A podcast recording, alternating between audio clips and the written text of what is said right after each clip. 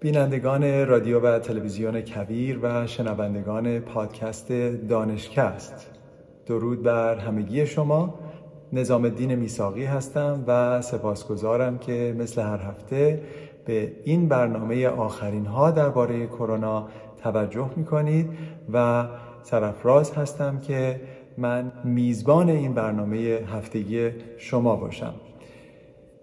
پیش از آغاز می‌پردازم به آمار آخرین ها. در دنیا 163 میلیون و 650 هزار مبتلا تا کنون ثبت شده. 3 میلیون و 391 هزار و 700 در گذشته ثبت شده داریم. شمار روزانه مبتلایان اکنون 700 هزار هست و شمار درگذشتگان در روز حدود 12100 نفر است. در آمریکا تا کنون 33 میلیون و 710 هزار مبتلا ثبت شده داشتیم.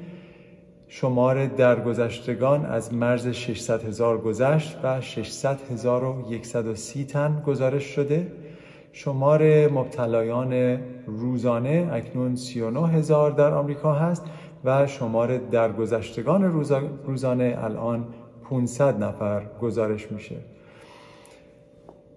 این هفته اجازه بدید هندوستان رو هم بگنجونم در آمار. در هندوستان تا کنون حدوداً 25 میلیون نفر مبتلای ثبت شده داشتیم که البته باور بر این هست که این عدد بسیار دست کم گرفته عدد واقعی رو به خاطر اینکه اکثر کسایی که افرادی که مشکل بیماری رو داشتن تست نمیشن. در گذشتگان در هندوستان اکنون 274400 نفر هست و شمار روزانه مبتلایان جدید 310 هزار در روز گزارش میشه. دوباره این عدد هم دست کم بزرگی است و شمار درگذشتگان 4000 در هندوستان. اکنون هندوستان مرکز کووید در دنیاست و به خاطر اینکه هندوستان یکی از بزرگترین تولید کنندگان واکسن در دنیا هم هست انستیتوی سروم هندوستان بسیار مهم هست. بسیاری از کشورهای دیگه هم متاسفانه واکسن هاش رو دریافت نکردند برای اینکه تمام تولید این انستیتو به خود هندوستان الان داره ارجاع داده میشه. در ایران شمار مبتلایان ثبت شده دو میلیون و یک هزار نفر هست. شمار درگذشتگان هفتاد و هفت هزار نفر گزارش میشه. شمار مبتلایان روزانه اکنون ده هزار و صد نفر هست که کمی تقلیل پیدا کرده و شمار درگذشتگان روزانه اکنون 300 تن گزارش میشه.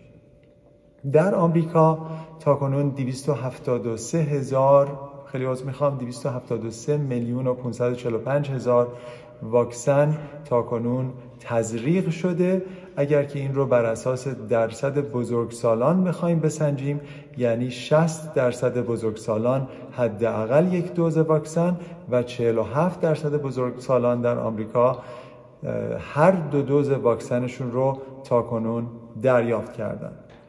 وقتی این داده ها رو بهش میاندیشیم متوجه میشیم که به صورت میانگین در آمریکا اکنون تعداد روزانه کیس ها کمترین هست از سپتامبر گذشته. همینطور می‌تونیم بگیم که این عددی که الان حدودا زیر چهل هزار در روز هست حدودا 22 درصد از هفته گذشته اون پایین تر بوده و این بر اساس گزارش هایی هست که از دانشگاه جانز هاپکینز به دست رسیده و مقدار زیادی از این رو ما می‌تونیم وامدار این واکسیناسیون و کمپین بزرگی که در آمریکا انجام شد و البته در دسترس بودن واکسن ها باشیم. همینطور شمار درگذشتگان در آمریکا هم حدودا در ده ماه گذشته الان در کمترین عددش قرار داره که زیر 600 و همین دیروز زیر 500 نفر گزارش شده بود و این هم وامدار همین بهتر شدن و بالاتر رفتن درصد واکسینه شدگان هست. ما بارها در مورد پدیده ایمنی گروهی صحبت کردیم و همیشه فکر می‌کردیم که باید به یک عددی که حداقل 70 الی 85 درصد جمعیت برسه برسیم که بگیم ما به ایمنی گروهی دست پیدا کردیم. اما ایمنی گروهی مثل یک چراغ نیست که یا روشن باشه یا خاموش باشه. یک فرایند هست که در این فرایند الان ما پا گذاشتیم و به سوی اون داریم پیش میریم و روزانه داریم می‌بینیم که عدد و رقم ها دارن بهتر میشن.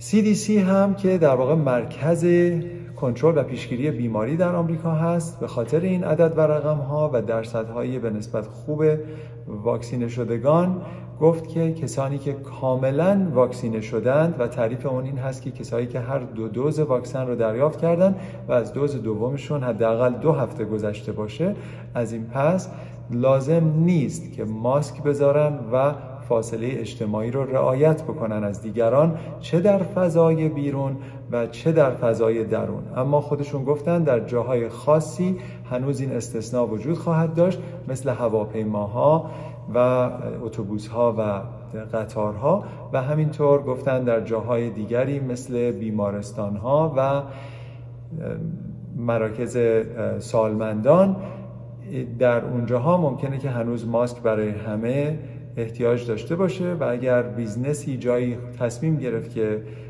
باز هم هنوز تصمیم بگیره ماسک رو داشته باشه برای ورود می‌تونه اون کار رو انجام بده.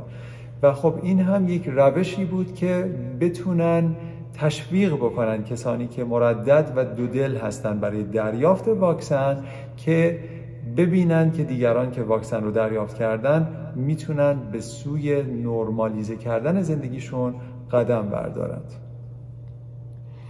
ما پیش از این در این مورد صحبت کرده بودیم که شاید از نظر ایمنی شناسی حتی بهتر باشه که ما دو تا واکسن مختلف رو رو برای دوز اول و دوز دوم بزنیم که شاید حتی اگر از دو طریق مختلف به ایمنی برسیم احتمال اینکه کارایی واکسن ها بالاتر بره بیشتر باشه.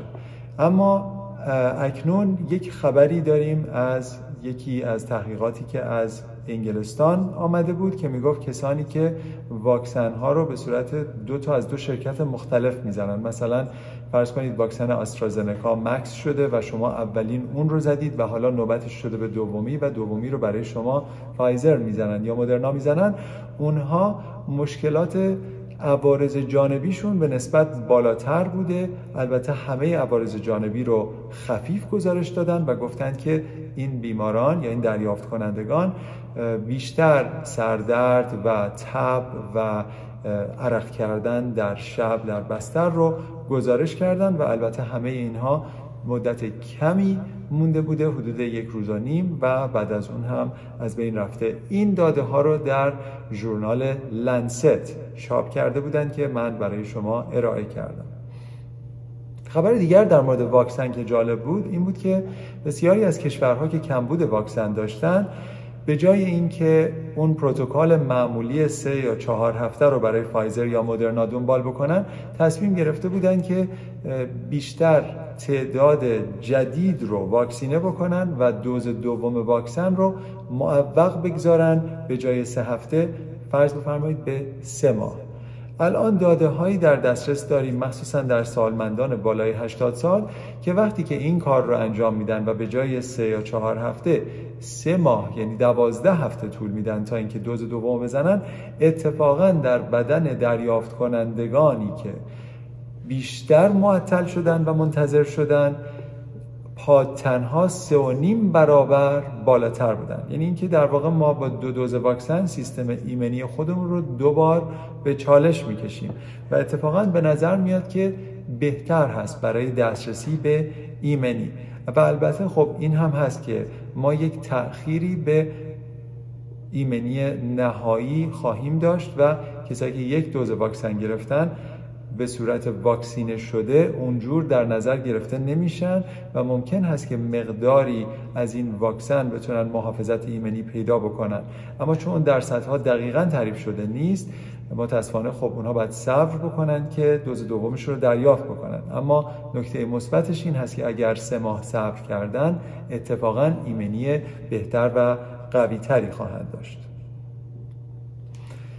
اما خبر دیگر در مورد واکسن جانسون and جانسون بود که شرکت جنسن Pharmaceutical این رو به بازار آورد و سومین واکسنی هست که در آمریکا بعد از فایزر و مدرنا approve شد و مورد تایید FDA قرار گرفت. در این مورد ما می‌دونیم که چون این واکسن از نظر ساختاری و تکنولوژی شبیه هست به واکسن استرازنکا آکسفورد که در اون واکسن که لخته خون به وجود اومده بود در بعضی از دریافت کنندگان در این واکسن هم ممکن بود به دست بیاد. و همونطور که فکر می‌کردیم این اتفاق افتاد. در حدود 8 ممیز 7 دهم میلیون نفر که واکسینه شده بودند CDC گفته که 28 تا کیس داشتن که اونها مبتلا به لخته خون شدن و بسیاری از این لخته های خون.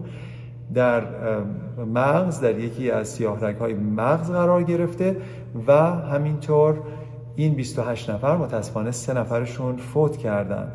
اما اگر بخوایم که بیشتر در مورد 28 نفر حرف بزنیم میانگین سنشون حدود 40 سال بوده اما دامنه گروه سنی بین 18 تا 59 بوده. اکثریتشون خانم هایی بودن که بین سنین 30 تا 39 سال بودن و همونطور که می‌تونید حس بزنید پیش از دوران یائسگی بودن.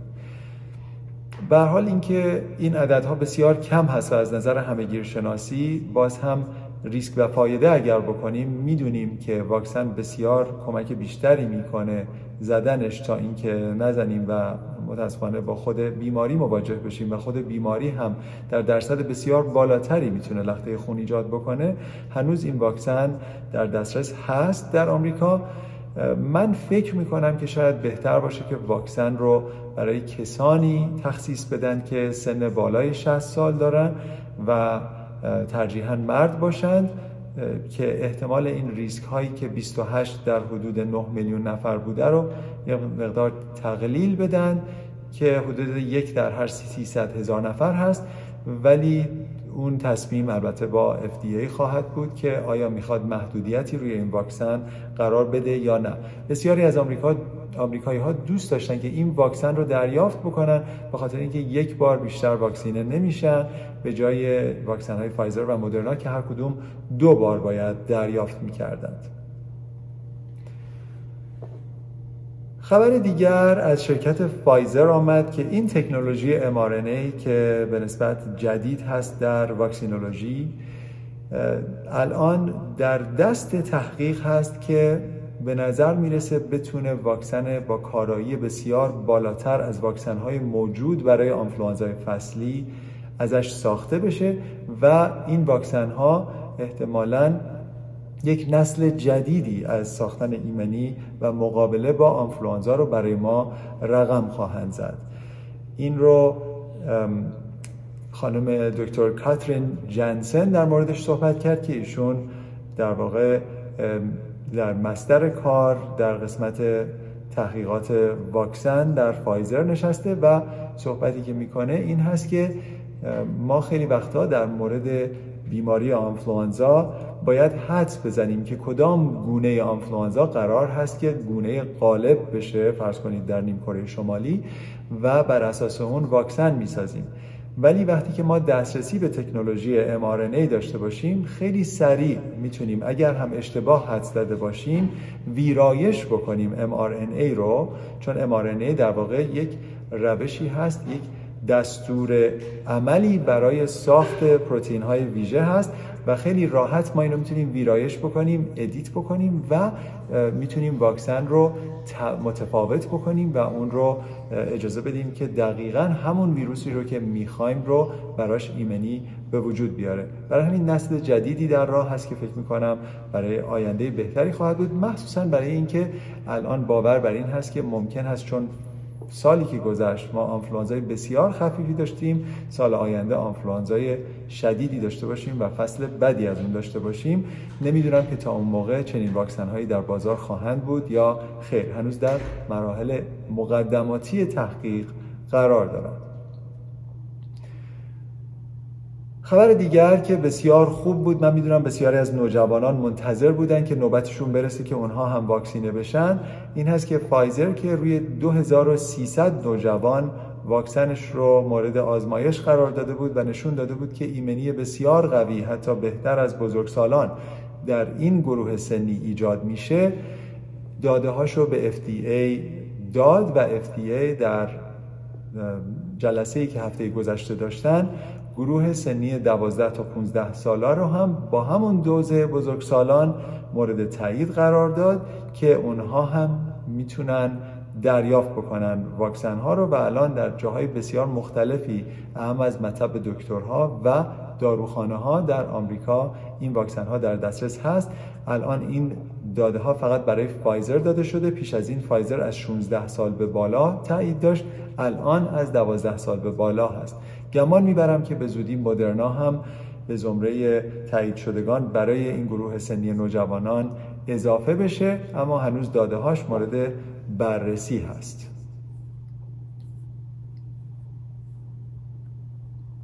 خبر دیگر این هست که ویروس کووید 19 فقط یک ویروس تنفسی نیست. مشکلات زیادی برای سیستم های مختلف بدن می‌تونه ایجاد بکنه.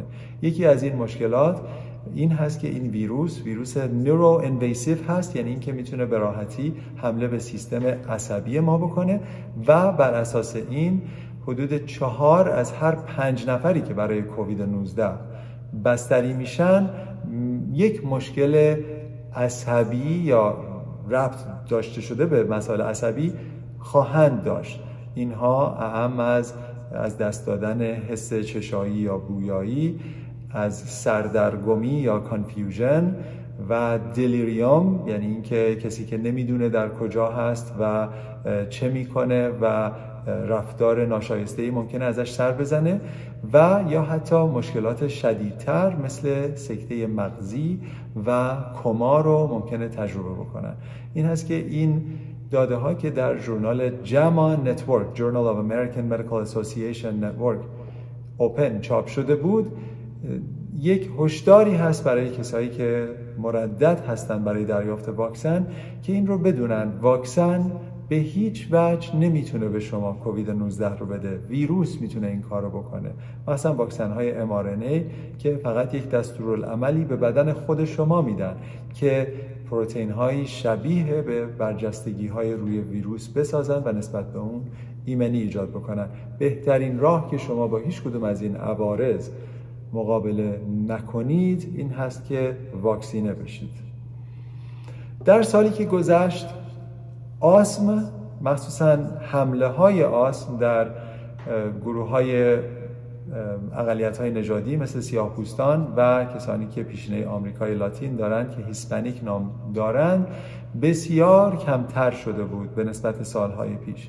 بسیاری از کسایی که حمله آسم می‌گیرن به خاطر این هست که یا یک محرک طبیعی مثل گردگل و یا یک ویروس سرماخوردگی یا آنفلانزا اینها هست که باعث میشه که حمله آسم در اونها بیشتر بشه. این همه فاصله گذاری ها این همه بیرون نرفتن ها یکی از خوبی هاش این بود که این افراد کمتر در معرض محرک هایی قرار گرفتن که حمله آسم داشته باشن. و این داده ها در ژورنال Allergy and Clinical Immunology چاپ شده بود که فکر کردم شایسته دانستن هست برای عزیزانی که آسم دارند که اصولا ماسک زدن و در جاهای فاصله گرفتن از دیگران می‌تونه فواید دیگری هم بجز گرفتن کووید 19 داشته باشه. خبر دیگر این هست که اولین فاز واکسن زدن در آمریکا در جاهای بزرگ مثل استادیوم ها داشت انجام می‌شد و در واقع دولت های محلی کنترلش رو داشتن. الان که یه مقدار در اون قسمت 40 درصد آخر بزرگسالان که در آمریکا که خیلی هاشون هنوز دریافت نکردن و بسیارشون مطمئن نیستن می‌خوان دریافت بکنن واکسن رو روی اونها تمرکز هست. این واکسن ها بیشتر به دکترها داده شده چون دکترها رابطه ای با بیمارانشون دارن و احتمالی که بتونن اونها رو تشویق بکنن برای دریافت واکسن بیشتر هست و برای همین الان در واقع یک تعامل و همکاری انتظارش میره بین پزشکان و نهادهای دولتی که اینها دریافت بکنن واکسن ها رو و بیمارانشون رو دعوت بکنن که به office بیان و مطب بیان و دریافت بکنن واکسن هاشون رو. همینطور در مورد انتشار ویروس که airborne هست یعنی از طریق هوا بسیار راحت این ویروس می‌تونه منتشر بشه. CDC به صورت عمومی و در وبسایتش این مسئله رو کاملا اذعان کرد. برای اولین بار که گفت این یک ویروسی هست که ایربورن مثل ویروس های دیگه مثل سل یا توبرکلوزیس که اون رو در زمره ویروس های ایربورن قرار داد و فقط نگفت که دراپلت هست به راحتی می‌تونه منتشر بشه و از طریق دهان، بینی و یا چشم وارد بدن بشه. در سالی که گذشت اووردوز دارو هم متاسفانه بسیار بالاتر بود نسبت به سالهای پیش. یکی از مشکلات پاندمی و این احساس عزلت و isolation یا ایزولاسیون که خیلی ها ازش رنج بردن باعث شد که فکر می‌کنم مقداری افسردگی، اضطراب اینها به وجود بیاد و بسیاری رو بیارن به داروهای مختلف قانونی یا غیر قانونی که بتونن خودشون رو درمان بکنن با این مشکلات که براشون پیش آمده. در دوازده ماه گذشته 27 درصد اووردوز یعنی مصرف مصرف بیش از حد دارو بالا رفته بود و همینطور در همون مدت مرگ که به خاطر استفاده از مواد مخدر ناشی از تریاک که اینا اوپیوید نام دارند مثل فنتانیل هست 53 درصد نسبت به سال پیش بالاتر رفته بود که اینها آمار بسیار هشدار دهنده و نگران کننده ای هست. همونطور که پیش از این در بحث امروز بهش اشاره کردم دانشمندان فکر می‌کنند که آنفلوانزای فصلی سال 2021 که از حدود سپتامبر و اکتبر شروع خواهد شد ممکنه بسیار امسال شدیدتر باشه نسبت به سال پیش. من فکر می‌کنم توجه به نیمکره جنوبی شاید بتونه به ما کمک بکنه. از این نظر که معمولا اون یک پیشاگهی به ما میده برای نیمکره شمالی. اما به نظر میاد که چون ما یک سال داشتیم بدون مشکلات خیلی شدید با کووید با آنفلوانزای فصلی ممکن هست که مقدار ایمنی گروهیمون کمتر شده باشه و یک فصل سختی رو در پیش داشته باشیم. برای همین وقتی که واکسن های آنفلوانزا امسال در دسترس قرار می‌گیرن. من خواهش می‌کنم که شما حتما اون واکسن رو هم بزنید و خودتون و عزیزانتون رو که در نزدیکی شما هستن ایمن بکنید. این بود برنامه هفتگی امروز. سپاسگزارم که با من همدل و همراه بودید. اگر از این برنامه ها خوشتون میاد خواهش می‌کنم که به دوستانتون در موردش بگید و براشون بفرستید این برنامه رو. ما تا اونجایی که من تونستم پیدا بکنم تنها پادکست فارسی زبان هفتگی در مورد این پاندمی هستیم و دوست داریم که عزیزانی که دسترسی به مطالب به زبان انگلیسی ندارن بتونن در جریان امور قرار بگیرن. من امروز که کراوات زدم و پیرهن مقداری رسمی تر پوشیدم قرار هست که برم و در عروسی یکی از دوستانم امروز عاقد باشم و پیمانبان اون دو عاشق عزیز باشم و بسیار خوشحالم که این کار رو امروز انجام میدم و این هست که امروز این شد اینطور نشستم در پیش شما و یک مقدار شبیهتر به دکترهای سنتی که همیشه با کراوات و کت سفید به مطب می‌رفتند بودم. به حال برای اون دو عزیز گلنوش و مروان آرزوی خوشبختی دارم و برای همه شما آرزوی تندرستی دارم تا هفته دیگر که با هم آخرین ها رو مرور بکنیم. شاد و تندرست باشید.